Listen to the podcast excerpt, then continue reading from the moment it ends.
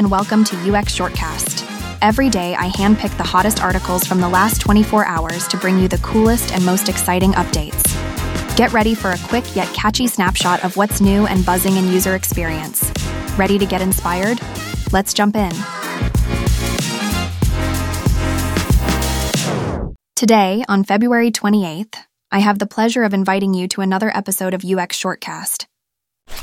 Kai Wong wrote an insightful piece titled, Want to convey how bad a user experience is?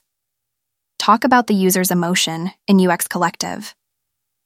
It's all about understanding users' feelings when they use an app or website.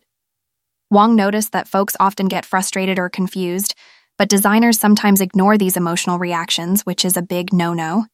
Instead of just counting how many people have a problem, it's crucial to dive deep into how they feel about it. Even if only one person out of five faces an issue, if it's a big deal for them, it should be for the design team too. This approach helps in making real improvements that matter to users.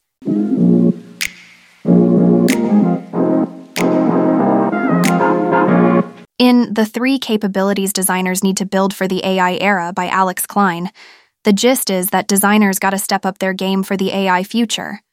It's like AI's changing everything from apps to how we interact with tech, making things smarter. Designers can't just sit back. They need to learn AI strategy, figure out how to design for AI interactions, think less predictable, more flexible, and even get into model design, meaning they'll help shape how AI behaves. It's a call to arms for designers to dive deep into AI and help shape a future where tech understands and works better for us.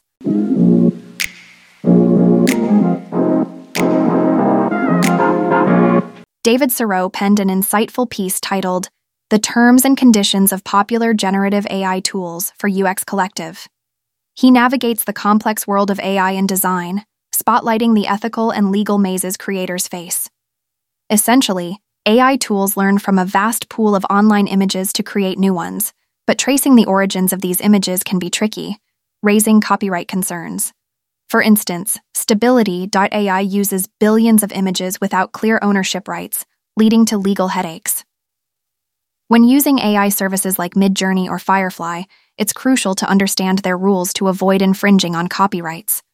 The article also touches on the importance of being aware of biases in AI and the move towards transparency with model cards. Lastly, it covers the evolving landscape of AI laws in places like the EU and France urging users to tread carefully and respect copyright laws while harnessing AI's creative power.